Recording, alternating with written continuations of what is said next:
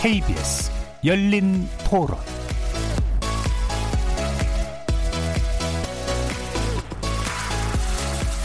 안녕하십니까. KBS 열린 토론 정준희입니다.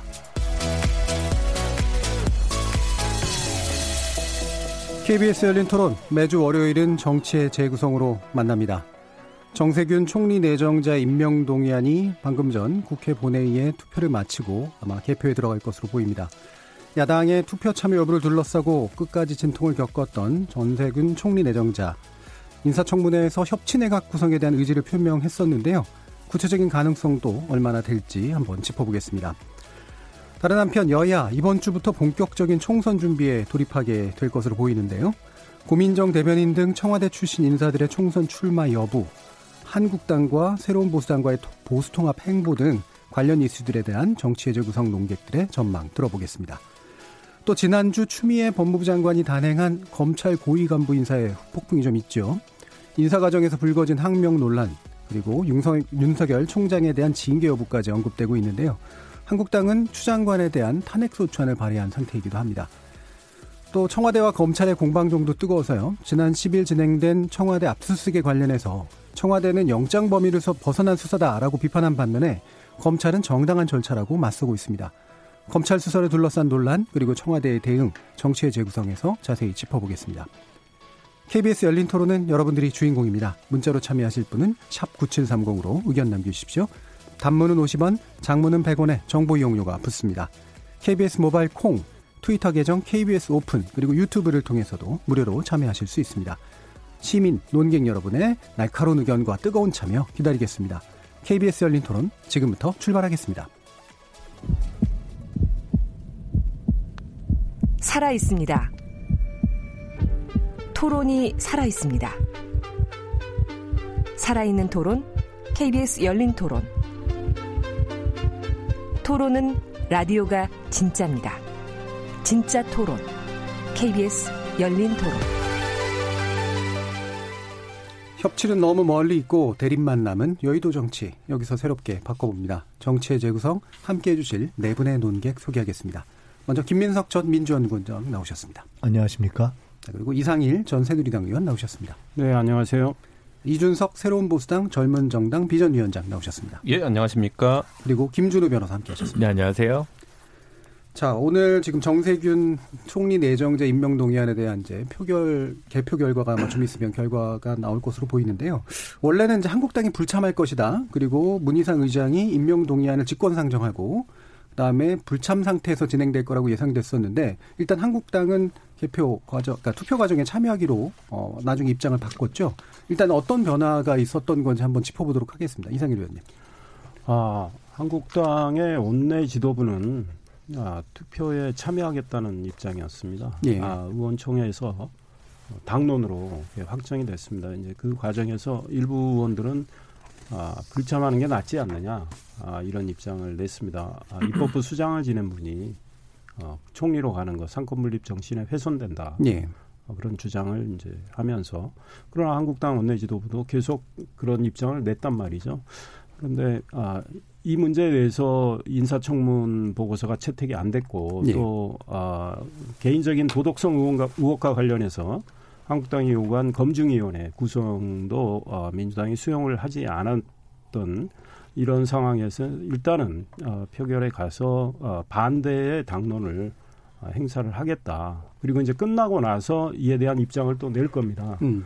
어, 이미 이야기한 상권분립 정신 훼손이나 어, 자료 제출이 안 된 문제, 검증위원회 구성이 안 된 문제 등을 어, 지적을 할 텐데요.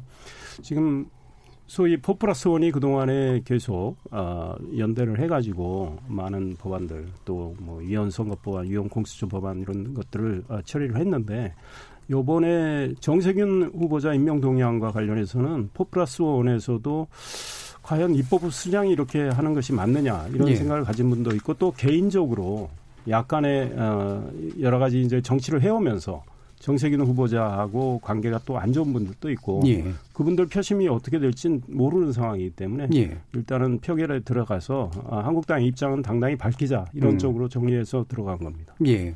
이게 전반적으로 어쨌든 그 가부를 결정하려고 하는 모습을 보이는 거는 뭐 저는 긍정적이라고 보는데요. 김민석 전 의원님 어떻게 보셨습니까?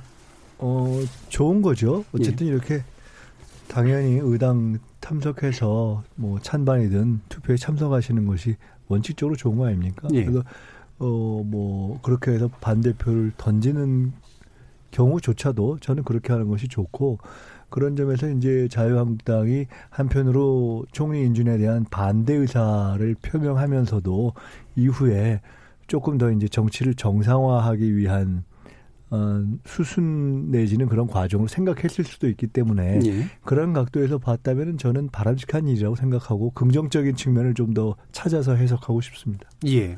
역시 마찬가지로 상당히 긍정적으로 이제 일단 해석을 해주셨고요. 뭐 좀 더 지켜봐야 되겠지만 이준석 위원장께서 어떻게 보셨나요? 저는 뭐 사실 지금 국회가 어떻게 진행된 데돼 가지고 예. 이미 많은 분들이 뭐 관심을 잃지 않았나라는 생각이 들고 아까 이제 저희가 모두 이제 선거 국면으로 들어간다라는 얘기를 예. 했었는데 예. 사실 그 측면 하에서 사실 총리 인준이라는 것도 지금 뭐 자유한국당이 원칙적으로는 뭐 삼권 분립이나 이런 걸 들어서 막고 있지만은 사실 정세균 의장에 대한 어쨌든 결격 사유라는 것을 청문회에서 예. 많이 밝혀낸 그런 상황은 또 아니기 때문에 저는 이건 무리 없이 통과될 것이다 이렇게 보고 다만 이제 그 이렇게 생각을 해요. 그러니까 검찰에 대한 부분도 그렇고 자유한국당은 야당 입장에서 지금 전선을 만들어야 되는 상황인데 네.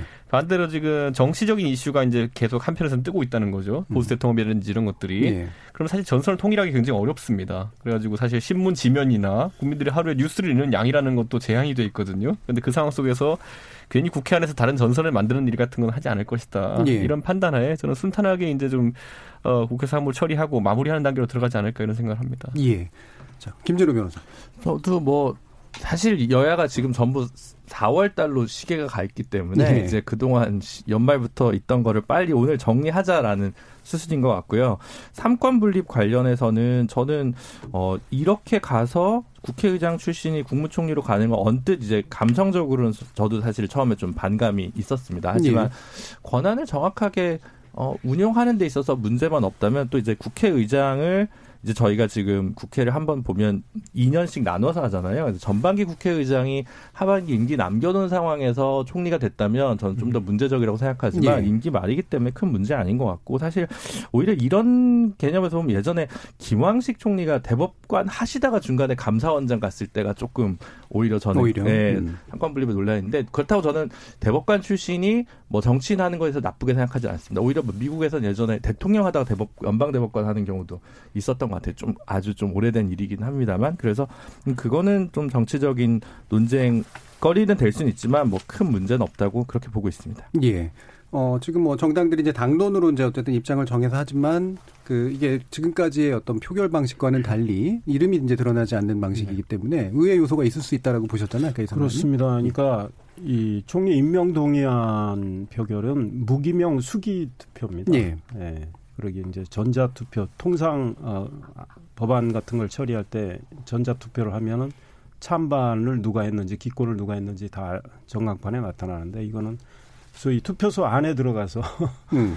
어, 수기로 손으로 써서 그렇죠. 하는 거기 때문에 어, 어, 의원들이 사실은 당론이라 해도 뭐 안 따르면 적발할 수도 없는 그렇죠. 그런 네. 상황입니다. 음. 그래서 의회의 결과가 뭐 나올 수도 있지만 지금 의석수로 보면 한국당 의석수가 108석이기 때문에 예. 아 뭐 상당히 많이 열세 있는 상황이고 그래서 한국당은 그냥 당당하게 이 당의 반대 입장을 표를 통해서 예. 밝히겠다, 드러내겠다 이런 입장인 것 같고요. 오히려 이제 포 플러스 원에서 어 좀 예컨대 제가 이 이름을 말씀드리긴 좀 그렇지만 예. 과거에 정세균 지금 총리 후보자가 민주당 대표하실 때 음. 같은 당에 계셨던 중진 의원님이 계세요. 지금은 다른 정당에 음. 가셔서 대표하고 계신데 몇 번 하면 그분이, 나올 것 같은데요. 네. 그분이 지역에 호남의 지역에 예. 출마하시려고 했을 때 정세균 후보자가 공천을 안 주셨죠. 그래가지고 예. 무소속으로 나오셔서 그 이제 당선이 되셨고 음. 뭐 그래서 그분한테 전화도 거신 것 같아요. 그런데 예. 뭐 그런 분들의 마음은 어떻게 작동할지 저희가 짐작할 수는 없죠. 음. 제가요. 제가 한 가지 말씀드리면 뭐 예. 만약에 진짜 범야권에서 정세균 후보자에 대해서 낙선 또는 유의미한 반대표를 가지고 정치적 메시지 전달하고자 했으면은 예. 우선 진돗개 세 개부터 걸어야죠. 네, 그런 그런 게 있, 거든요 이게 보면은 데프콘을 걸어야 되는데 지금 보면은 뭐 당장 하태경만 해도 오늘 부산 가셨습니다. 그러니까 아. 이게 제가 말한 게 뭐냐면 그 정도의 경각심을 가질 만한 사안인가에 대해 가지고는 예. 뭐 공조가 되는 법야권 내에서도 뭐 뭐 속된 말로 하면은 건수가 아니다라고 판단하고 있는 것 그러니까 같습니다. 그러니까 마음이 콩밭에가 있다 뭐 이런 말씀을 보신 거죠? 예. 반대의 공조가 되는 범야권이 아니고요. 예. 반대의 공조가 되는 야권은 한국당과 새로운 보수당 그리고 예. 일부 무소속 정도 같아요. 예. 그저 제가 15대 16대 국회의원을 했거든요. 예. 지금 저 15대 국회에 입사 동기들이 있어요. 예. 음. 정세균, 정동영, 추미애, 김한길 등등. 동기가 쟁쟁하시네요. 그분들이요. 이 15대 이후로 근 20여 년 정치를 해온 동안에 별의별 일들이 다 그렇죠. 있었어요. 음. 근데 조금 전에 말씀하신 그런 일도 있었죠.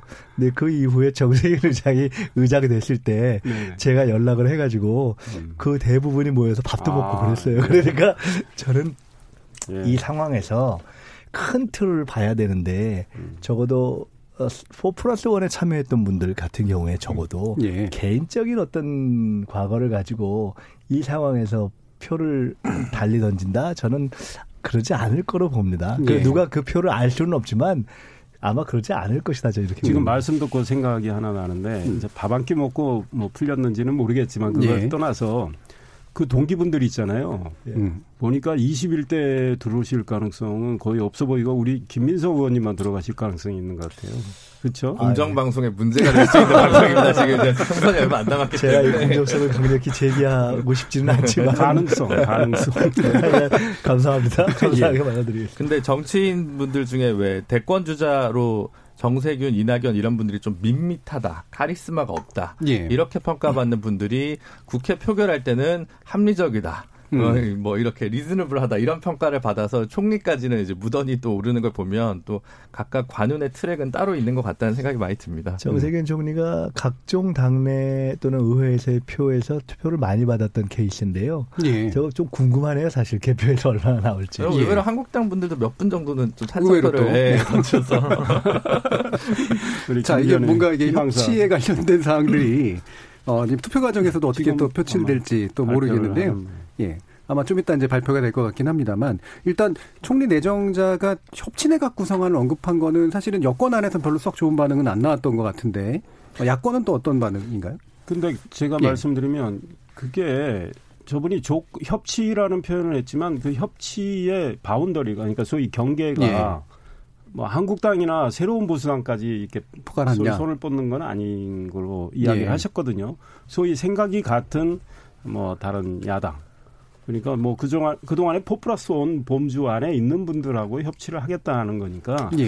한국당 입장이나 새로운 보수당 입장에서 보기엔 뭐 진정한 협치는 아니고 일종의 뭐 레토릭이다. 음. 뭐 그런 거죠. 듣기 좋은 말을 하는 거다. 이렇게 생각하는 것 같아요. 예. 그 레토릭이면 실현 가능성이 굉장히 떨어진다라고 보시는 아니 그러니까 그쪽까지 어쨌든 한국당이나 새로운 보수당과 협치를 예. 하겠다는 음. 뜻은 아니었으니까 예, 예. 뭐 이미 기존에 범요건이라고 표현할 수 있는 음. 그쪽하고 협치하겠다는 뜻으로 이해를 하고 있습니다. 그러니까 사더하기 일 주체들. 저는 네. 이렇게 보는데요.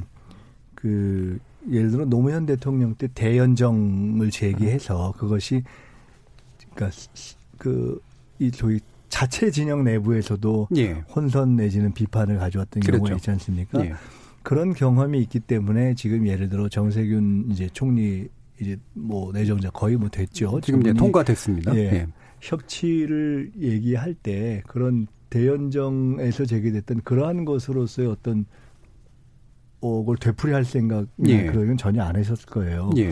그렇지만 협치라는 것을 제기하는 것 자체가 갖는 의의는 전혀 있다고 봅니다. 예. 그러니까 본인 스스로가 이거를 일관되게 했던 얘기고 예. 원칙으로서 생각하고 있고 이번에 되든 안 되건 총선 후 또는 개헌까지도 본인은 필요하다고 얘기하는 분이기 예. 때문에 대통령이나 또는 어떤 여권의 상당한 세력이 그에 대해 생각이 다를 수 있음에도 불구하고 얘기를 한 거잖아요. 네. 근데 그런 점에 있어서는 본인의 나름의 생각을 갖고 쭉 그런 기조로 가겠다. 음. 그런 점에서 어쨌든 그 범위가 기존 4 플러스 1이건 아니면 자유한국당까지 포함한 것이든 간에 조금 더 정치에 이렇게 팔을 넓히겠다는 생각을 표현한 것은 저는 뭐 자기 칼날을 드러냈다는 점에서도 의미가 있고 예.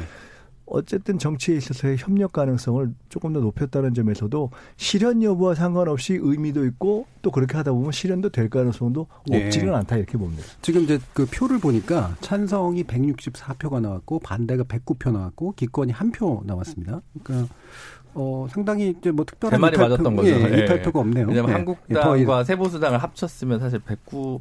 근데 오늘 불참자 분들이 계셔가지고 네, 그러니까 표 구성이 잘 모르겠는데. 표계산은 금방 이제 나오게 분석이 네, 나오게. 한국당의 경우는 해외 출장 가신 분이 두분 아. 계시고 아, 또 지방 일정 사정상 아, 못 오신 분들이 좀 있고요. 음. 어, 그 정확한 숫자는 잘 모르겠습니다. 그리고 이제 또 새로운 보수당도 어, 여러 가지 사정상 참석을 안 하신 분. 4 플러스 1 합친 거에서 표가 어떻게 나왔냐. 그걸 이제 계산이 음. 분석을 하겠네요, 언론이. 예, 예. 그렇겠죠. 예. 뭐 4더 1보다 약간 더 나왔을 수도 있는 것 같은 그런 가능성이 좀 보이는데. 협치내각 관련해서는 저는 얼마, 몇 주 전인가 김성식 의원이 어디 언론에 인터뷰했을 때 청와대에서 뭔가 제안이 왔었다는데 자신이 거절했다 이런 얘기는 했었거든요. 예. 그래서 어느 정도 선에서 그런 고민을 청와대에서 할 거라고 봅니다. 다만 현재 내각 구성이 음. 대부분 관료나 이런 분들로 채워진 거는 작년 여름 정도에 했고 그다음 지금 제일 긴 분들이 강경화 외교부 장관이랑 박능우 보건복지부 장관이랑 네. 김현미 국토부 장관인데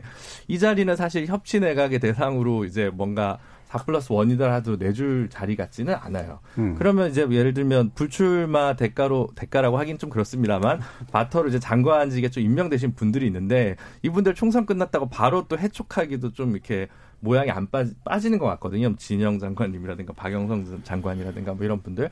그래서 이거를 좀 실무를 하는 과정에는 올 가을 정도쯤 돼야 좀 뭔가 한두 분 정도 가닥이 생기지 않을까 이런 생각이 들고 또 아까 이상해 전 의원님 말씀하신 그 4 플러스 1에 있는 분들 중에도 보면 너무 예전에 장관을 하셔서 다시 장관하기도 급이 너무 높으신 분들도 많아요. 정동영, 천정배, 박지원. 그러니까 뭐 예.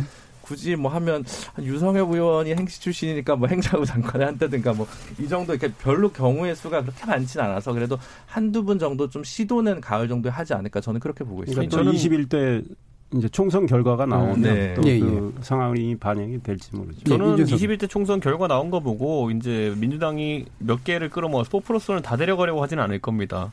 그 중에 선을 그어야 될 세력도 있을 것이고 저는 그 결과에 따라 가지고 150 만드는 선까지 가려면 어디까지 땡겨야 되느냐, 180 예. 만드는 선까지 가려면 어디까지 땡겨야 되느냐 이런 것들을 계속 고찰할 걸로 보이고 뭐 가장 대표적인 사례로 아까 김준호 변호사가 언급한 것들 중에서 저는 정의당 들어오면은 정의당이 아마 덩어리가 4 플러스 1에서는 그래 두 번째로 클 가능성이 높으니까 네. 저는 뭐 노동부 장관이나 보건복지부 장관 정도를 아마 그 협치의 대상 또는 예. 소연정의 대상으로 삼지 않을까라는 생각하게 되고 그 정도는 예측 가능한 범위에 있는데 다만 이제 그런 것들이 부담이 가는 이유는 뭐냐면은 그렇게 됐을 경우에 지금 정부가 집권 후반기로 들어가면서 이제 어느 정도 중도적인 어떤 정책을 펴야 될 가능성이 높은데 왜냐하면 지금은 전격적인 정책을 뭐 노동 정책이나 복지 정책 예. 꺼내도 임기 말까지 마무리하기 참 어려운 상황이에요. 그런데 예. 우리가 알듯이 정의당은 정의당 나름대로 추구하는 바들이 있고 그러다 보니까 그 부분에서 아마 좀 이견이 있을 수는 있겠다. 그래서 생각보다 소연정이 쉽진 않을 거다. 음. 왜냐면은 임기 말로 갈수록 관리를 이제 성과 관리를 해야 되는 상황인데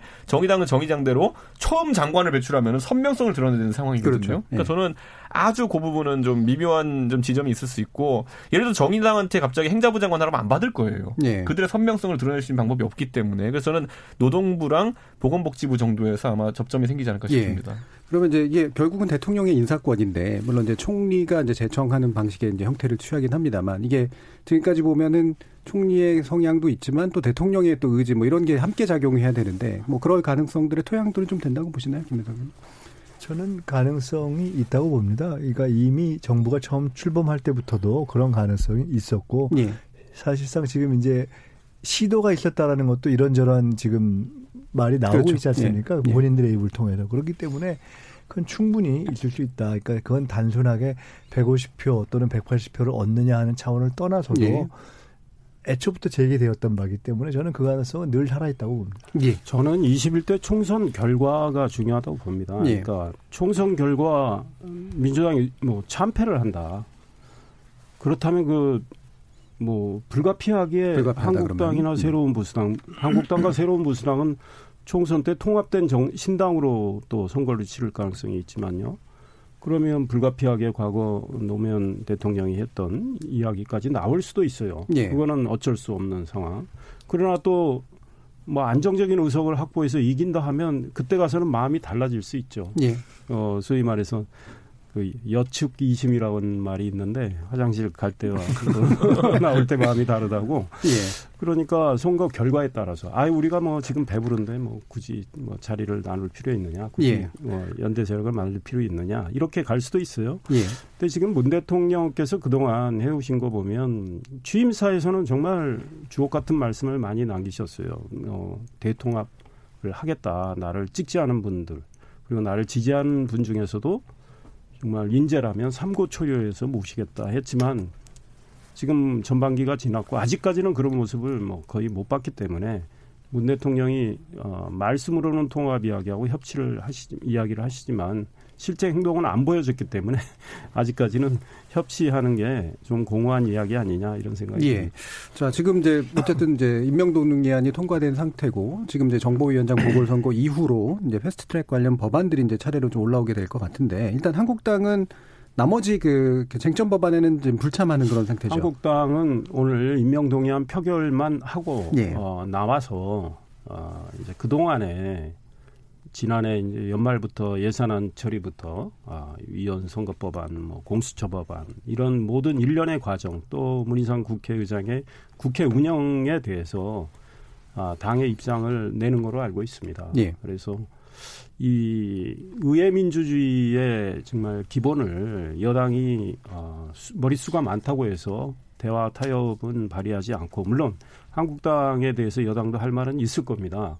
아, 그런데 이렇게 포 플러스 원이라고 해서 소위 국회법의 어떤 정신에도 어긋나는 법적 정치 세력을 법적 근거 없는 정치 세력을 만들어서 이렇게 여러 가지 중요한 법안들을 일방 처리한 거에 대해서 예. 한국당이 입장을 내는 것 같아요. 그래서 예. 아 이런 20대 국회의 모습 이거는 21대 국회에선 절대 벌어져서는 안 된다. 한국당이 어, 수적으로 굉장히 열세에 있기 때문에 나름대로 어, 투쟁도 하고 했지만 지금 국회 선진화법 때문에 과거에 그 선진화법이 없을 때처럼 몸으로 예. 막을 수가 없는 이런 상황이란 말이죠. 과거에는 국회의장 공간도 점거하고 예. 국회 부의장 집도 점거를 했습니다. 그때 지금 민주당에 계신 분들이 아직도 현역으로 계세요. 그러나 그때 고발도 하지 않았죠. 그러니까 그때 민주당의 의석이 100석이 안 된 거로 저는 기자로서 아, 그때 취재를 했는데 예. 그때 민주당의 그런 점거를 고발하지 않고 민주당의 의견을 좀 반영해서 나중엔 타협을 해서 처리했단 말이죠. 이런 것과는 다른 상황이기 때문에 이번 4월 총선에서 한국당은 견제할 수 있는 힘을 국민들께서 예. 그에 달라 이런 호소를 할 걸로 합니다. 예, 지금 이제 일단 뭐 아마도 필리버스터는 없을 것 같고요.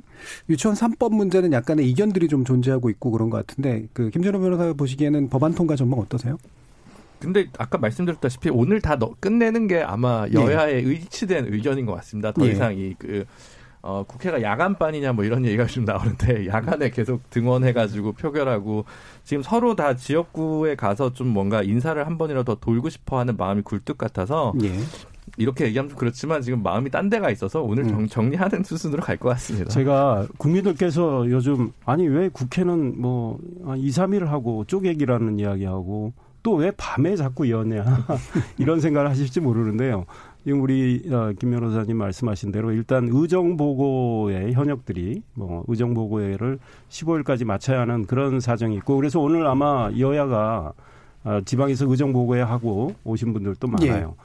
또 한편으로 이게 있습니다.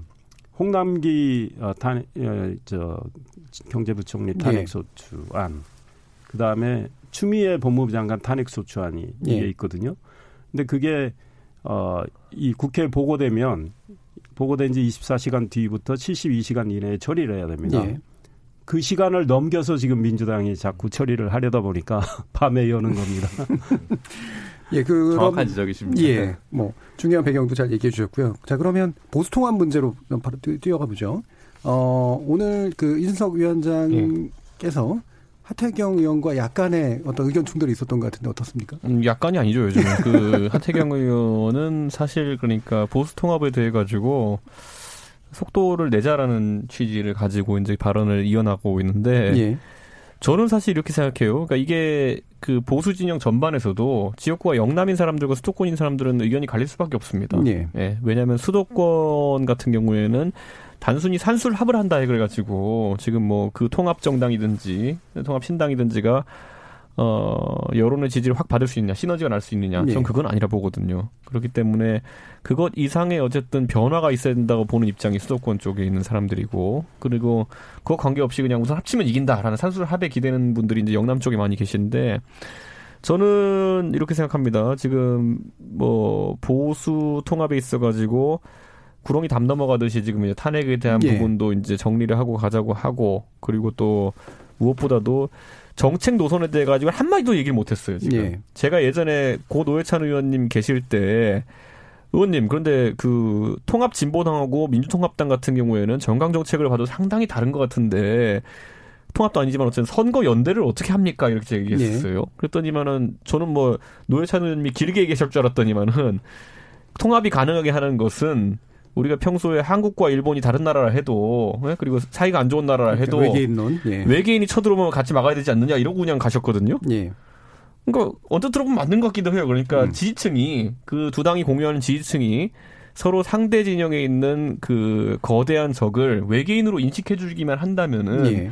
저는 상당히 뭐 해볼 만한 연대고 합당일 것이다 이렇게 보는데 음. 지금 봤을 때는 뭐 여러 가지 여론조사가 보여주듯이 뭐 야당 심판론과 또 정부 심판론이라는 것이 이렇게 뭐 대립하고 있는 상황 속에서 외계인론이 생각보다 강하지 않을 것이다 이렇게 보는 거죠. 예. 그렇기 때문에 무턱대고 통합보다는 조금 더 이제 시너지가 나는 통합을 해야 된다 이런 생각이고 뭐 안 되면 어떻습니까? 연대를 한다든지 다른 단계들도 있는데 너무 통합을 하나 어 방점으로 찍어놓고 움직이게 되면은 저는 형식이 모든 내용과 이런 걸 잡아먹어 버릴 것이다. 예. 이런 생각을 해서 하태경 의원한테 요즘 싫은 소리 좀 하고 있습니다. 예. 네, 안 그래도 지금 유승민 의원이 대구 출마를 지금 굳힌 상태 아닌가요?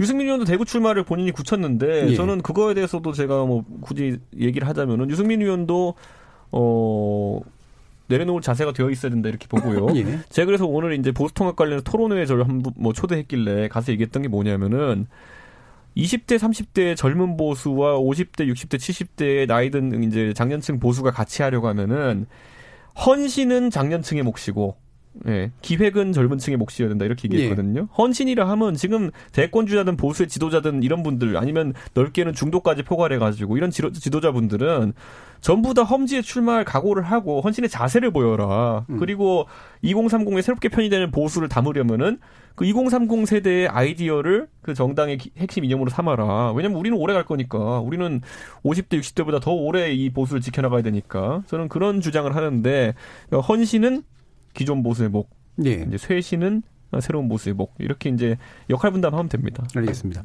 자, 이, 이 쟁점도 한번 좀 짚어보죠. 뭐 나중에 어쨌든 보수 통합 문제는 계속해서 논의하게 될 것 같으니까요. 뭐 선관위 뭐, 최근 어, 한 말씀만 아, 예. 드리면 김민석 의원님. 우리 이준석 저 그냥 쉽게 최고위원님 네. 말씀하죠. 이준석 최고 말씀을 들으면서 야 우리 이준석 최고위원님 참 제가 가끔 그런 얘기 하잖아요. 우리가 생각이 다를 때가 있지만 맞는 말씀을 자주 하신다고. 예. 또 그런 생각이 드는데 최근 들어 부쩍 감동하시는 것 같아요. 어렵겠다. 참 어렵겠다. 저희 동의하는 거 맞습니다. 도, 예. 도, 우리 땅 이런 거 다 동의하잖아요. 근데 참 어렵겠다. 이게 지금 더구나 하태경 네. 대표를 요새 막 좀 한참 밀어줬는데 띄웠잖아요. 네. 밀어줬잖아요. 그러다가 지금 또 이게 이렇게 되니까 제가 옆에서 어떻게 보면 참 아, 참 어렵겠다 이런 생각이 들어서 네. 이제 그만큼 한편으로는 통합 문제가 이게 사실 현실적으로는 당 상관없이 어떤 점에서는 이제 정치적 기반인 지역에 따라서도 상당히 이해관계가 갈린 때도 있고 그렇잖아요. 그래서 저게 참, 참 사실적으로 고민되는 문제겠다 구성원들에 네. 있어서는 그런 생각이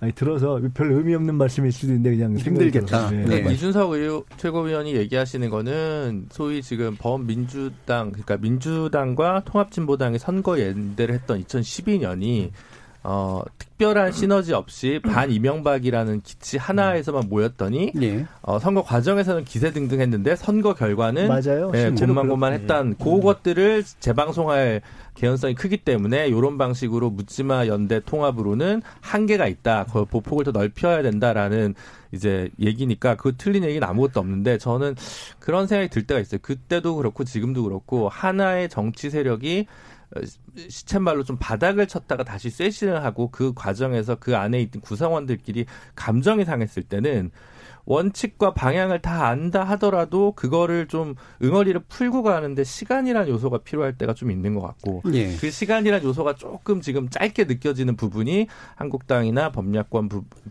의 국회의 21대 총선에서의 전망이 약간 어두운데 좀 근원하고 있지 않나 이렇게 좀 다른 각도로 말씀드리면요. 이제 이건 예를 들어 무슨 정치공학이나 선거공학 예. 이런 측면에서 보면 우리가 통상적인 상식에 기초해서 보는 경우와 다른 결과가 나는 게 상당히 많아요. 그렇죠. 그러니까 예를 들어 여도 그렇고 야도 그렇고 저희의 경험을 보면 야 갈라져 있는 것보다는 합쳐서 치르는 게 낫지 않아 이렇게 많이 생각을 하는데 실제로 통계로서의 선거 결과를 보면은 가령 통합이 낫냐 연대가 낫냐 그다음에 1대1이 낫냐 아니면 3파전이 낫냐 3파전을 했을 때 과연 가령 뭐 이거 진보 진영이 도움이 되냐 마이너스가 되냐 이게 통상적인 상식과 다른 경우가 굉장히 많아서 이게 꼭 어, 어느 쪽이든 간에 한 주장을 할 때 야 이게 합치는 게 낫지 않아 하는 것이 어, 실제 결과나 통계나 이런 경험에 있어서 반하는 경우가 많기 때문에 상당히 실증적 토론을 사실 할 네. 좀 있다고. 그러니까 단순 단순 산술로는 안 되는 부분들이 분명히 있다는 말씀이죠. 예. 그래서 원칙이 참 중요한 것 같아요. 예. 그러니까 예상하기는 어렵고요. 예. 어, 맞는 경우도 있고 틀린 경우도 있다 이렇게 볼 수밖에 그것도, 없어요. 예. 그러니까 사실은 어, 서로 보완할 수 있는 이런 통합이 되는 게 이론상 맞고 또 경험칙으로 그게 좀 더 효과는 있었던 것 같아요. 그러니까 음. 예컨대 총선은 아니지만 대선의 경우에 DJP 연대 예. 사실상 통합은 아니지만 뭐 통합과 버금가는 연대였단 말이죠. 그런 건 서로 특히 이제 김대중 전 대통령 입장에서 부족한 걸 이렇게 보완을 했던 측면이란 말이죠. 근데 한국당의 경우 새로운 보수당 서로 저는 보완할 수 있는 측면이 있다. 왜냐하면 한국당이 좀 강한 보수 성향이고 네. 어, 좀 덩치가 크다면 새로운 보수당은 보수는 보수대 어, 좀 더 중도 쪽으로 가까이 가 있는 네. 이런 어, 이제 정향성을 갖고 있기 때문에 또 새로운 보수당 입장에서는 지금 물론 작은 정당으로 어떻게든 이 어려움을 뭐 죽음의 계곡을 계속 건너자 이렇게 생각하실 수도 있지만 이 한국당이 어 일단 덩치가 크고 우파의 중심이 되는 건 틀림없습니다. 그런데 통합 과정, 그 다음에 이후에 공천 과정, 공천 과정을 통해서 소위 말해서 혁신을 하고 예. 쇄신을 한다면 사실은 새로운 모습으로 국민들이 아 국민들이 쟤들이 통합을 하고 나서 정신 차렸네. 뭐, 어?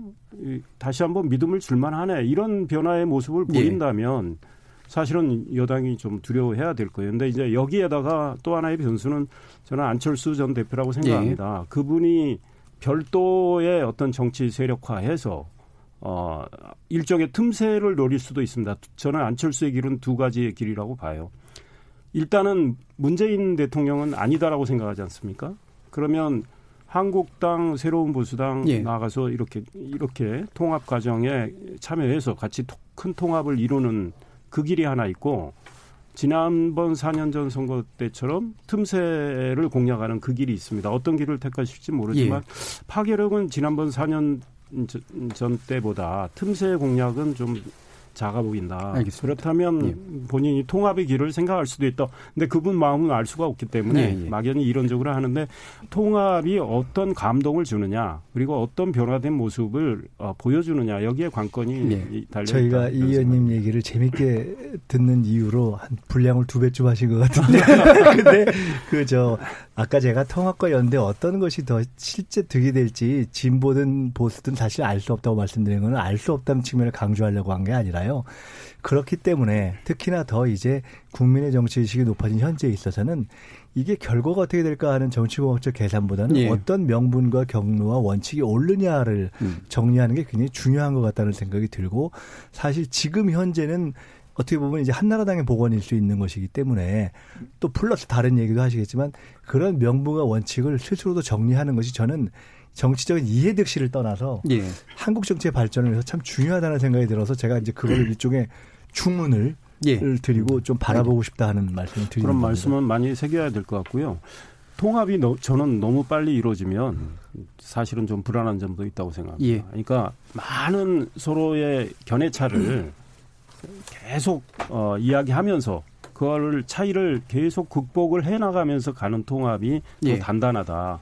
그리고 이제 일단 어떤 분은 닥치고 통합 이런 말씀하셨는데 닥치고 통합 닥치고 통합하고 나서 만약에 분란이 생기고 하면 그렇죠. 국민 기대가 예. 확 뭐 이제 식기 때문에 예. 그러면 낭패를 볼 수 있거든요. 그래서 아 국민들이 정말 쟤들 언제 하는 거야? 막 안달이 좀 나는 그런 네. 타이밍에 어, 그런 이견을 해소해서 통합하는 게 그리고 또 변화를 주는 게 이게 관건이다. 이런 예. 저는 제가 예. 이렇게 생각이 뭐 아까 제가 이제 나이 드신 분들 또는 지도자급 보수 인사들은 다 헌신으로 보여줘라. 뭐 아이디어 이런 거 필요 없다. 헌신으로 보여주라고 했는데 이제 이 말이 계속 나올 겁니다. 이제 사신성인을 다들 해라라는 얘기를 할 텐데 그때 기준이 복잡하니까요. 그냥 그 보수랑 진보가 진짜 1대1 구도로 선거를 치르고자 하는 취지가 만약에 보수 대통합의 네. 선거공학적 취지라면은 지난 마지막으로 보수와 진보가 1대1로 선거를 치러본 게 언제냐면요. 박근혜 대통령과 문재인 대통령 대선 대선이었어요. 예. 그때 기준으로 문재인 대통령 지지율이 1%라도 높았던 지역으로 전부 다 출마해라. 음. 그러면은 전 인정할 수 있다. 왜냐하면 지금 전부 다 뭐 지도자라는 분들이 뭐 부산으로 가려 그러는 분도 있고 무슨 뭐 대구로 가려는 분도 있고 어떤 분은 비례로 가려는 분들도 있고 돌격 앞으로 한 다음에 뒤에 보니까 전부 다 뒤로 살살 빠지고 있으면은 앞에 누가 앞장서겠습니까? 특히 젊은 사람들이. 예. 그러니까 돌격 앞으로 다 같이 모여가지고 그 형식이 무슨 통추 이런 복잡한 걸 필요도 없고 다 같이 모여가지고 그냥 커피 마시는 자리도 괜찮으니까 우리는 전부 다 앞으로 간다. 예, 라는 예. 것만 선언하면은 자연스럽게 분위기가 형성됩니다. 지금 뭐 예. 지분 싸움 이런 소리 하는데 지분이고 뭐고 지금 이런 식으로 가가지고는 나중에 아무도 먹을 게 없는 상황이 되기 때문에 예. 지금은 헌신하는 자세를 보여줄 것을 저는 강권하겠습니다. 알겠습니다. 자, 여기까지 짚고 어, 전반부 토론 마무리해야 될 것 같은데요. 어, 오늘 선관위 결정 중에 이제 비례자가 들어간 유사 명칭을 사용하지 못하도록 하는 결정을 내렸습니다. 이 부분 김준호 변호사님 의견 들어볼까요? 어, 평소에 선관위는 이제 두 글자만 다르면 허용해주는 예. 형식적 심사를 했는데 굉장히 오랜만에 내용적 심사를 음. 했습니다.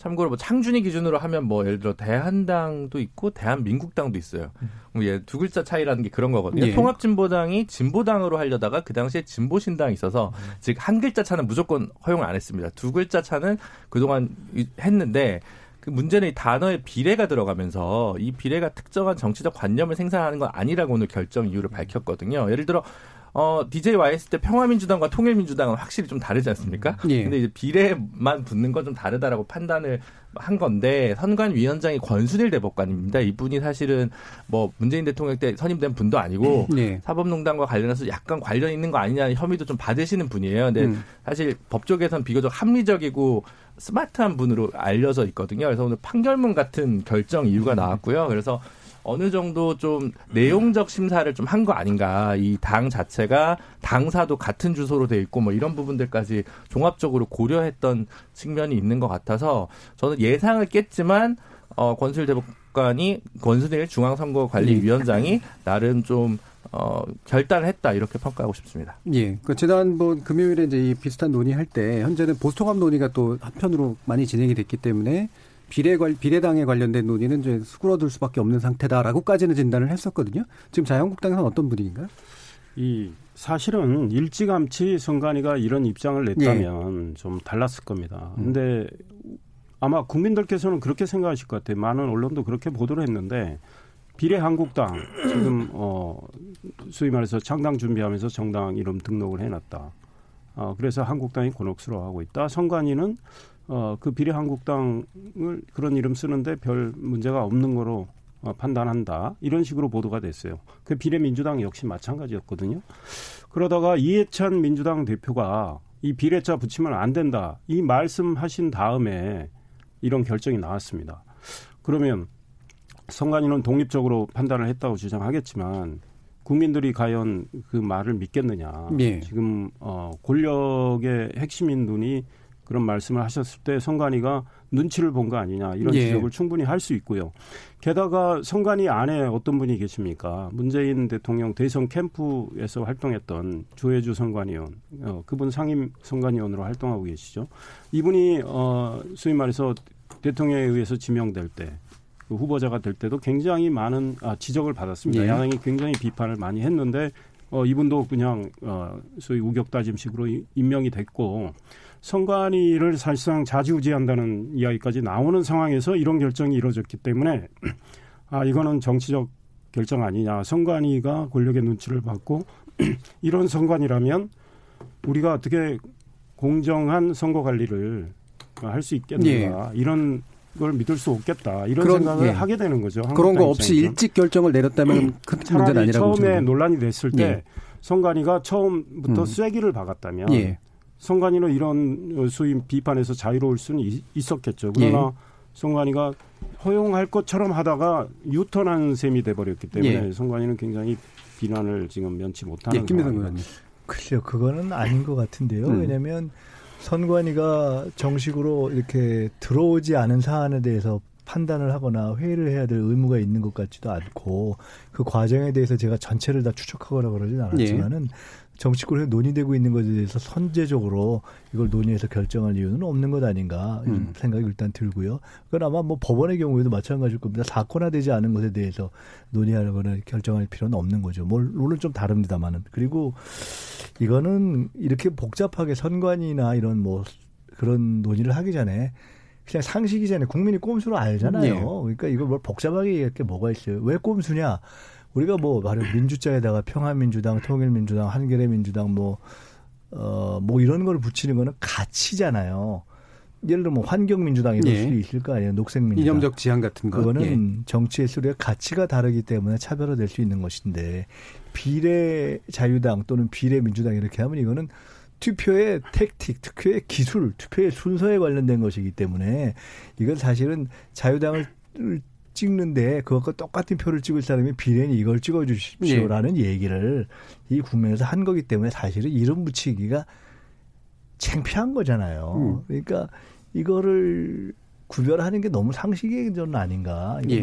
아니, 근데 저는 그런 고민이 있는데 뭐 지역구 폐지하고 전면적 비례대표제를 하자는 강령을 제출했으면 비례가 정치적 가치로 생각할 수도 있다고 생각해요. 예. 네덜란드나 예. 이런 뭐 국가의 그, 그런 게 아니기 때문에, 때문에 내용적 심사까지 아 아니기 때문에 그렇다는 거예요. 예. 제가 그냥 그냥 결, 그 얘기 드리면요. 예전에 2018년 5월 8일부터 9일까지 제가 나왔던 여론조사 보궐선거에서 여론조사를 JTBC에서 의뢰해서 했었는데 그때 보면은 저희 동네 민주평화당에서 나오신 분이 있었어요. 근데 여론조사에서 6.4% 나왔어요. 근데 이제 그 당시 훅 득표율과 차이가 많이 났거든요.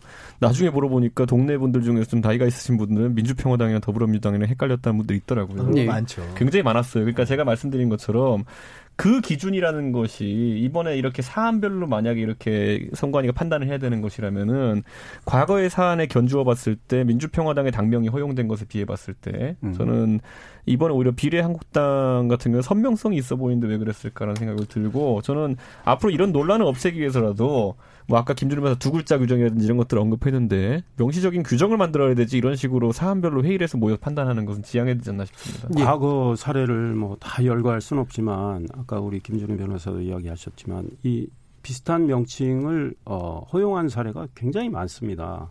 게다가 오늘 3대 3이었습니다. 선관위원들. 3대 3이었다가 이제 선관위원장이 불호 쪽으로 저기를 했기 때문에 어 그 세 분은 허용하지 않은 입장 아닙니까? 그러니까 이 정당 결성의 자유를 강조했던 분들이죠. 어, 그러니까 뭐 비례 이름에 가치가 붙느냐 안 붙느니 이런 건 좀 그런 것 같고 이 일종의 국민의 헌법상 기본권에 해당할 수 있는 정당 결성의 자유 저는 이게 굉장히 중시돼야 된다고 봅니다. 그런데 예.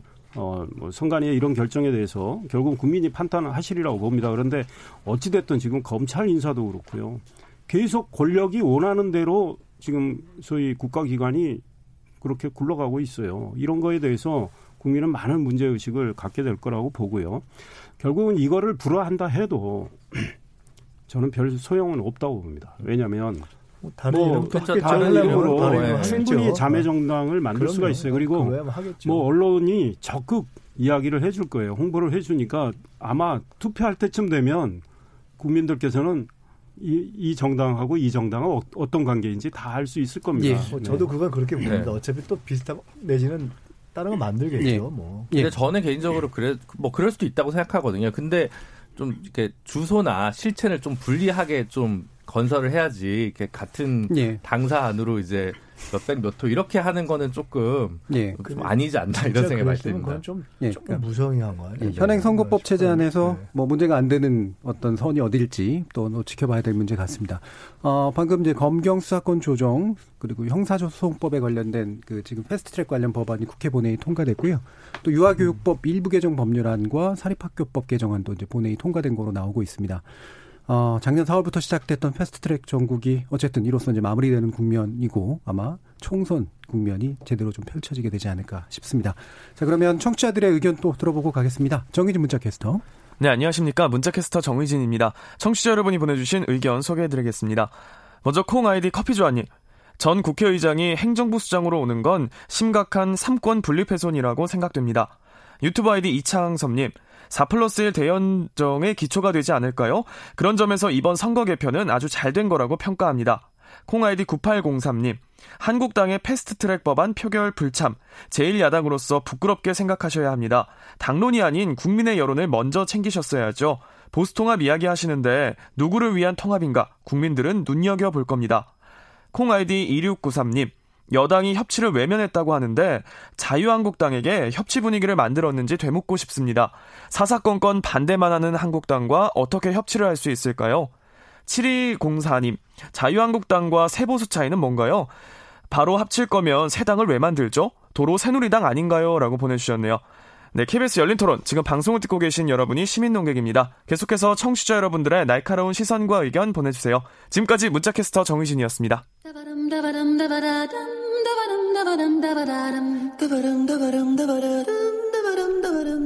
여러분은 지금 청취자와 함께 만들어가는 고품격 시사방송 KBS 열린 토론을 듣고 계십니다.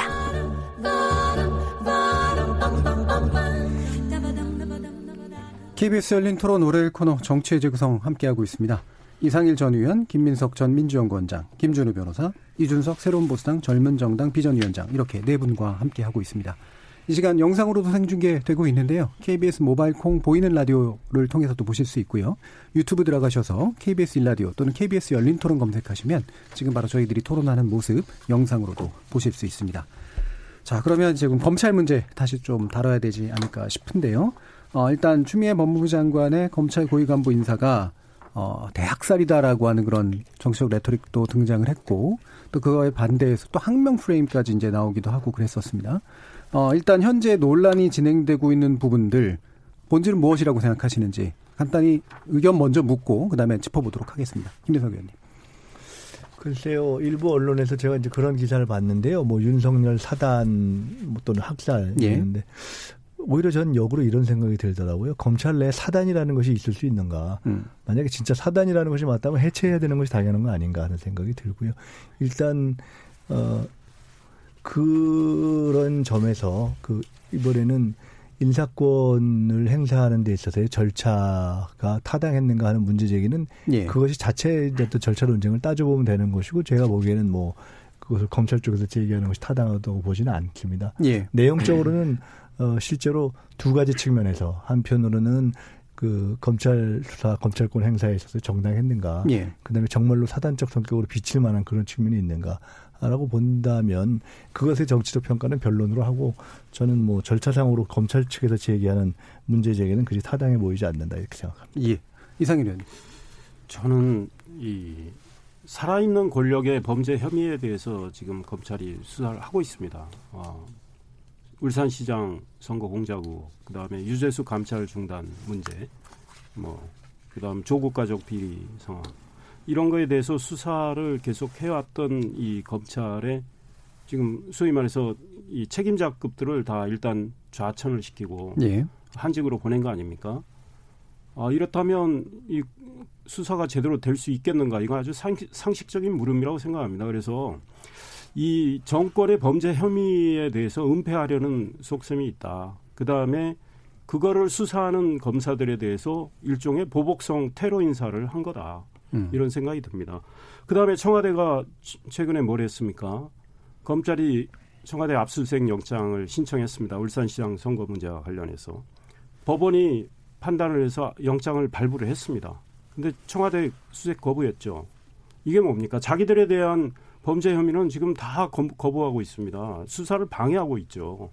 그러면 공수처가 생긴다고 하는데 7월에 생긴다고 하는데 공수처의 소위 말해서 어, 공수처장, 차장, 검사들 임명 구조, 대통령의 입김이 충분히 들어갈 수 있는 이 구조에서 공수처가 활동한다. 그러면 고위공직자의 범죄 혐의에 대해서 살아있는 권력의 범죄 혐의가 있다면 우리 국민들 생각하실 거예요. 정말 제대로 수사가 이루어지겠느냐. 그리고 검찰하고 경찰이 소위 말해 사건을 인지해가지고 공수처는 인지하자마자 통보를 해야 되고 공수처가 그 사건을 이첩하라면 이첩해야 되는데 그거 정말 다 암장할 거 아니냐. 예. 이런 걱정은 더 커진다고 봅니다. 물론 공수처 생긴 다음에 봐야죠. 생긴 다음에 봐야 되겠지만 지금 청와대가 이렇게 하고 있는 거에 대해서 제가 뭐 영인 수지 지역에 살고 있지만 어 최근에 많은 분들 만났는데 굉장히 정말 분노하고 있습니다. 이게 말이 되는 거냐? 오직하면 지금 우리법 연구회 출신 판사 계시잖아요. 사실 뭐 친정부 성향이라고 볼 수도 있는데 그 판사도 이거는 헌법 가치에 어긋난다고 지금 지적하고 있고 검찰 내부에서도 지금 대검 검사들이 예. 정말 말이 안 된다 이런 지적을 하고 있습니다. 그거 왜 그러는지 추미애 법무부 장관 나중에 지금 청와대 이 실무안을 만든 분 나아가서 문재인 대통령 한번 생각해 보시기 바랍니다. 예, 윤석 의원. 저는 지금 이제 문재인 정부에서 계속 이것을 하면서 가장 큰 원칙은 뭐냐면 검찰 권력에 대한 민주적 통제라는 말을 계속 쓰고 있어요. 저는 민주적이라는 단어가 무조건 모든 것 적용됐을 때 옳냐라고 예. 저는 아니라고 봅니다. 왜냐하면은 사실 민주적 통제가 적용되지 않아야 되는 영역들도 있어요. 민주적 통제라는 건 다수의 의견이 진리인 양 이제 받아들여지는 것이 민주적 통제일 텐데 저는 선출된 권력이 모든 것을 할 수 있다라는 이야기라면은 저는 그건 굉장히 위험한 것이다. 왜냐하면 과거에 수많은 독재 체제도 형식적으로는 민주적인 절차로 선출된 경우가 있었고 예를 들어 검찰 인사를 이렇게 할 것이다를 단 한 번도 우리는 투표에 붙여본 적이 없기 때문에 이것은 민주적인 어떤 판단의 결과라 볼 수도 없고 결국에는 저는 월권에 해당하는 행위들을 하고 있다 이렇게 보는 것인데 저는 이렇게 지적할게요. 아까 말했듯이 예를 들어 뭐 사법적 사법적 절차들 우리가 뭐 예를 들어 재판관을 뽑을 때 왜 선거로 안 뽑고 사법 고시로 뽑았습니까? 왜냐하면은 선거로 뽑는다는 것은 민심에 좀 더 가깝게 다가갈 수 있는 사람들을 뽑는 것이고 사법 고시로 뽑았다는 건 뭐냐면 법조문에 적용해 봤을 때 어떻게 더 칼 같은 논리적 적용을 할 수 있는 사람을 뽑았다는 것인데 저는 후자의 가치를 두고 있다면 검찰도 뭐 죄인을 잡고 기소하는 데 있어 가지고 전 충분히 더 법리적인 면을 살피라는 의미가 있다 이렇게 보는 것인데 네. 지금 이 운용에 있어 가지고 마음이 안 든다고 민주적 원칙을 적용하겠다 이런 말을 하는 순간부터 저는 우리나라의 사법 체계가 흔들릴 수 있다 이런 생각을 계속 하고 있고 예를 들어 우리가 음주 단속 앞에다 민주적 음주 단속 이런 말 안 붙이잖아요 보면은 그 법대로 하는 겁니다. 선거로 하겠다가 아니라 선거로 뽑은 사람의 인사권을 인정하겠다 이 부분이잖아요. 그러니까 그 재량권이 어딘가에 대해 네. 가지고 단한 번도 검찰 인사를 이렇게 한다든지 아니면 검찰에 대한 네. 민주적 통제를 하겠다는 취지로 인사권을 상당히 넓은 범위로 적용을 사용하겠다는 것은 예. 선거에 붙여진 적이 없어요, 저는. 그리고 이거를 재량이라고 하기 시작하면은 저는 법조문 어딘가 쓰여 있는 것들을 끝까지 활용해 가지고 상당한 월권과 독재를 가능성이 있다 보기 때문에 예. 저는 이걸 설레 남기면 안 되는 것이고 아까 뭐 어, 법관들의 우려나 이런 것들도 말씀해 주셨지만은 저는 이런 어떤 민주적 통제라는 기법을 이용해 가지고 계속 재량권을 남발하는 것에 대해 가지고 상당히 우려가 된다 이런 말씀. 예, 김준우 변호사님. 저도 조금 비판적이에요. 예. 조금 비판적인데 비판의 결은 두 개가 있을 것 같아요. 저는 이제 제가 기대했던 개인적으로 법무검찰 개혁을 위해서면 법무부의 탈검찰화를 가속화하는 인선을 해야 된다. 예. 그렇다면 법무부 검찰국장과 기조실장을 비검사로 인선해야 된다. 라는 게 제가 생각하는 1번의 이제 이 인사가 개혁이냐 아니냐를 판단하는 기준입니다. 저에게는. 그래서 어, 그 기준에는 좀 미달하다. 그게 이제 계속 이 정권 들어서 계속 문제가 된 게 법무 탈검찰화는 가속화했지만 검찰국장은 계속 검사 출신으로 계속 임용을 했거든요. 근데 이걸 바꾸려면 대통령령을 바꿔야 돼요. 근데 이제 거기까지 이번에 미치지 못했다라는 게 저는 일단 좀 아쉬운 포인트고요. 두 번째는 많은 분들이 걱정하고 우려하듯이 어, 대통령과 살아있는 권력에 대한 수사를 한 것에 대한 문책성 인사 아니냐 이것은 좋지 않은 시그널을 준다라는 건데 어 이제 저는 세 가지 측면을 볼 거 봐야 될 것 같아요. 하나는 이게 지금 오비락이든 아니면 상관 깊은 인과관계 상관계가 있든 간에 거기에 대한 비판은 달게 일단 정부가 받아야 될 거라고 생각하고요. 두 번째는 거슬러 올라가면 지난 여름에 전대 미문으로 미문으로 윤석열 총장에게 전격적인 인사권이 실질적으로 할당됐던 그 인사가 잘못했던 것에 대한 평가도 예. 분명 있어야 된다고 생각합니다. 사단이 있어서는 안 되니까요. 그리고 이제 어, 세 번째로는 그러면 이전에 있던 거를 인사를 엎었다고 한다면 향후에 어떤 인사를 쭉 할 것인가라는 좀 원칙을 제시하는 메시지가 있어야 되는데 그냥 이렇게 훅 질렀단 말이죠. 이게 역시 저 저는 이제 뭐 깜냥도 안 되지만 참 이런 결단력은 정말 추미애 장관님이 왜 추다를 큰가라는 걸 좀 보여주는 측면이 있다고 생각을 해요. 그래서 예. 향후에도 이런 것, 그러니까 근데 제가 생각하는 건 뭐냐면 민주적 통제 하나는 수사 권력이 남용됐을 때 견책을 통한 그 문책성 인사를 할 수 있다고 저는 생각하거든요. 그게 예. 민주적 통제 한 방법이라고는 생각을 하는데 지금 같은 경우는 살아있는 권력에 대한 수사에 대한 반경향 아니냐라고 얘기할 사람들이 충분히 많이 있고 다른 한편에서 보면 조국 장관 수사를 보니까 그 많은 인력을 동원해서 그 정도 공소장이 나왔고 그거는 비례성의 원칙에 맞지 않는 수사였다라고 또 비판할 부분이 있어요. 그리고 또 이제 조국 장관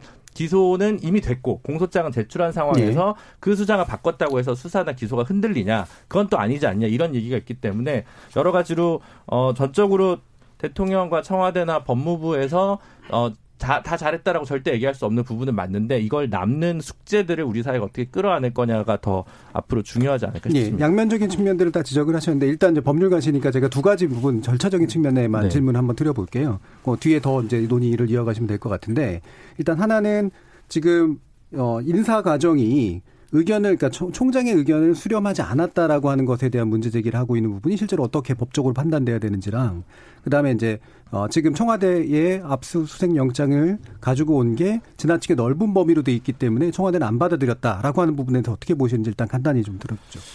검찰청법 34조에 이제 그 검사 인선은 이제 다 대통령이 하는데 그 중에 검찰총장의 의견을 들어라는 표현이 있습니다. 예. 근데 이제 의견을 들어라고 입법을 했다는 건 말 그대로 의견 청취만 하면 그만이라고 보는 게 맞아요. 근로기준법 같은 경우도 취업 규칙에 취업 규칙을 변경할 경우에는 근로자 대표의 의견을 듣고 불이익 변경을 하면 동의를 하고 예. 또 예를 들어 정리 해고를 하는 경우는 성실히 협의한다라고 돼 있거든요. 의견 청취와 협의와 동의가 다 다르게 쓰입니다. 법에서는, 법에서는? 일반에는 네. 좀 다르게 됐겠지만 그렇기 때문에 지금 검찰이 주장하는 건 어, 실내 실제 관례는 협의에 가까웠다. 라고 주장을 하시는 건데 음. 법문으로는 어쨌든 의견 청취기 때문에 이 문제를 가지고 추미애 장관이 뭐 직권 남용을 했다거나 법령 위반을 했다고 보기에는 좀 어렵다라고 네. 보는 게 뭐 저는 그게 맞다고 보고 있습니다. 네. 그리고 두 번째 질문하신 예. 게 예. 압수수색 영장 압수수색 영장. 아 그러니까 이게 박근혜 대통령 그 탄핵 소추 과정에서 압수수색 영장 할 때도 그게 결국 예. 거절해가지고 이제 되지 않는 그 법령상의 충돌이 있거든요. 그러니까 음. 이거는 뭐 거절했다고 해서 무조건 비난받을 건 아니고 그 실제로 그 전에도 그렇기 때문에 어, 중요한 서류 목록이 나오면 이미 제출 방식으로 제출된 경우도 적지 않게 있습니다. 그 저는 그 탄핵 당시에도 이렇게 뭐 방송이나 언론 얘기할 때 이 부분이 좀 조심스러운 부분은 있다. 이게 무작정 다 내줘야 되는 부분은 아니라고 생각을 한다고 그때도 좀 얘기를 했기 때문에 예. 좀 이걸 가지고 어 또 이제 지금 시점이 계속 쪼개서 민정수석실 뭐 균형발전 뭐 비서관실인가요? 거기 실 퇴직한 선임 행정관의 기록을 찾기 위해 거기 압수수색 영장을 또 청구하는 과정 이런 것들도 검찰의 행보도 좀 과도하게 좀 정무적이지 않나라는 생각을 좀 많이 하게 되면서 좀 씁쓸한 맛이 있습니다. 알겠습니다. 네. 김민석 의원님. 우선 아까 검찰 이번 인사의 어떤 개혁성 또는 어, 타당성에 대해서 조금 다른 각도에서 지적들 하셨잖아요. 예. 근데 그걸 달리 보면 가령 아주 기계적으로 좀 나눠본다면 탈 윤석열 또는 어 그다음에 법무부의 탈검찰화가 이루어져 탈윤석열 사단성이 만약에 있다면 예. 그런 전제하에서 그것도 판단이 다를 수 있다 있을 텐데 탈윤석열 사단이 이루어졌느냐 탈 어, 범, 검찰, 그러니까 지금 법무부의 탈검찰이 이루어졌느냐. 예. 또 저는 생각해 볼 수 있는 게 탈 기존 인사, 그러니까 가령 이런 거 있잖아요. 만약에 특정 어떤 학맥 가령 그런 것이 있다면 예. 또는 너무 남성 위주로 된다면 예. 저는 사실 이 세 가지가 다 돼야 된다고 보는데 어 그게 다 된 건 아니죠. 또 그것이 어떤 방향으로 천명된 건 아니죠. 그런 점에 있어서는 미완인 것은 맞다. 예.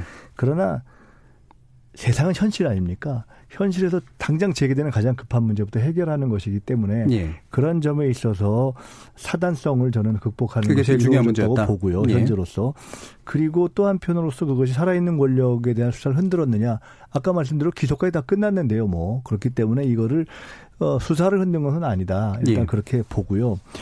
오히려 저는 개인적으로는 이제 추미애 장관한테 그런 저 주문을 하고 싶던데 이후에 기존 인사 방식을 조금 더 개혁적으로 벗어나서 뭐 조금 더 어, 다양하게 또 여성 검사들도 조금 더뭐 가령 이렇게 좀 그런 예. 전체 시스템의 개혁이 이루어졌으면 좋겠다는 생각을 하고 있고요. 그다음에 두 번째로 아까 그 검찰청법이죠. 예. 그저 총장의 의견을 들어 예. 그 부분 저는 아까 그 우리 김 변호사님은 좀 맞지 않다 이렇게 하셨는데 저는 전혀 맞지 않다 생각합니다. 예. 그러니까 검찰이 제기하는 것이. 그러니까 협의냐 아니냐가 법적으로 명료히 갈려 있는 것이고요. 예. 이건 협의가 아니고 협의도 아니고 합의도 아니고 들어인데 들어의 성격도 일종의 청취 참고하여 이것이지 윗사람의 의견을 들어 받들어 수명하여라는 것이 전혀 아닌데 검찰은 이것을 마치 받들어 수명하여식으로 해석하고 있는 예. 매우 오만하고 전혀 현실과 맞지 않는 것을 하기 때문에 이건 전혀 틀렸다고 보고요. 압수수색의 문제는 우리가 과거에 어떤 것을 했다고 해서 원칙적으로 맞지 않는 것을 과거에 대했는데 왜 그러냐 이럴 필요는 없다고 봅니다. 예. 그래서 저는 아까 우리 김 변호사님은 사실은 박근혜 그 탄핵 때 했지만 그걸 꼭 옳다고 하기엔 좀 찜찜한 면이 있다 지금 그 얘기 말씀이잖아요. 예.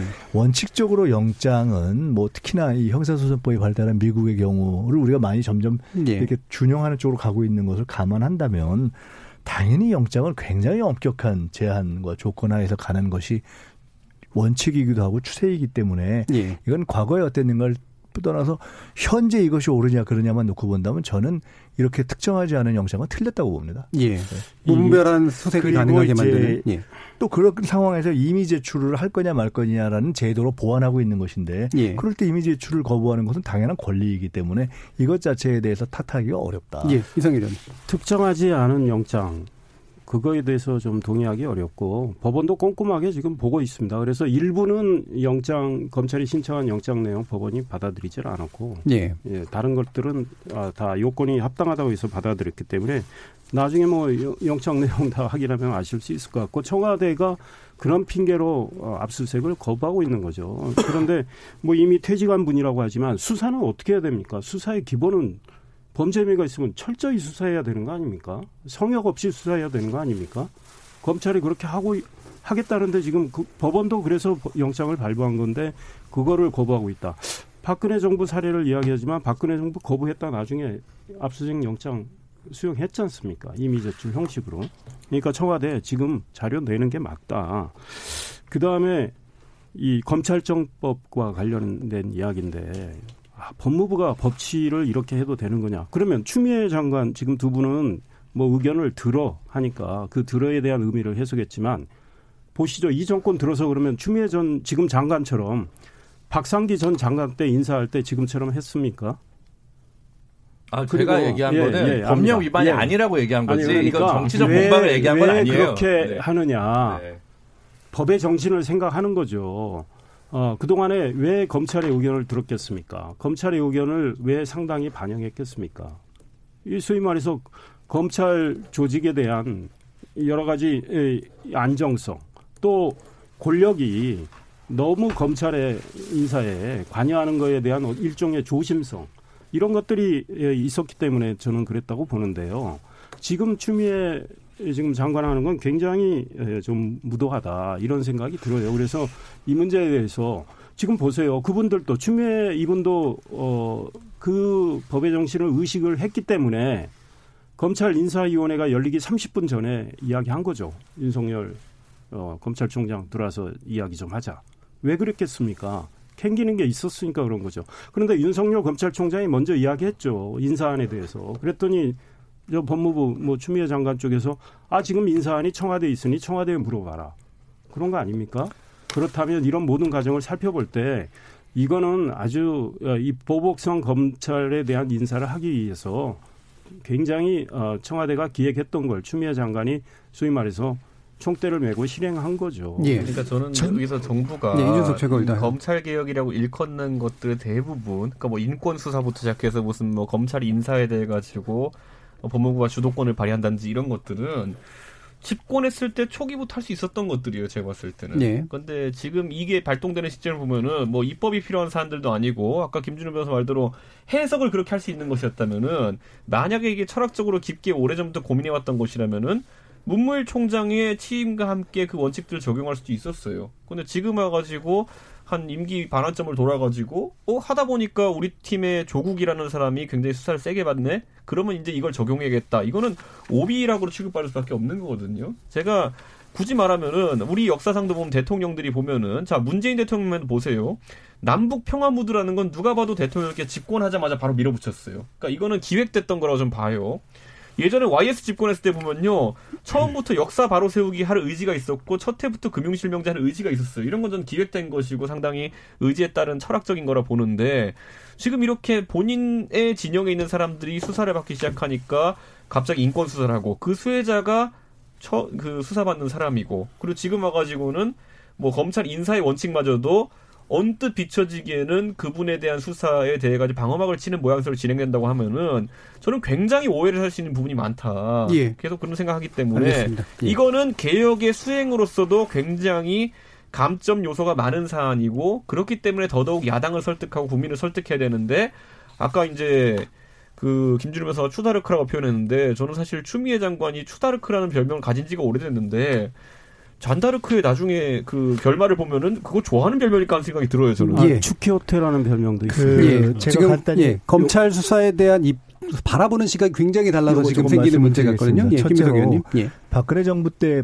탄핵 당시에 박근혜 정부 청와대가 어, 거부했다 결국 냈다 이 말씀하시는데 전혀 다릅니다. 뭐냐면 우리나라 그러니까 우스개 비슷하게 법 위에 국민정서법이 있다 이런 얘기를 하지 않습니까? 민심. 거부하는 것을 민심이 허용하지 않았기 때문입니다.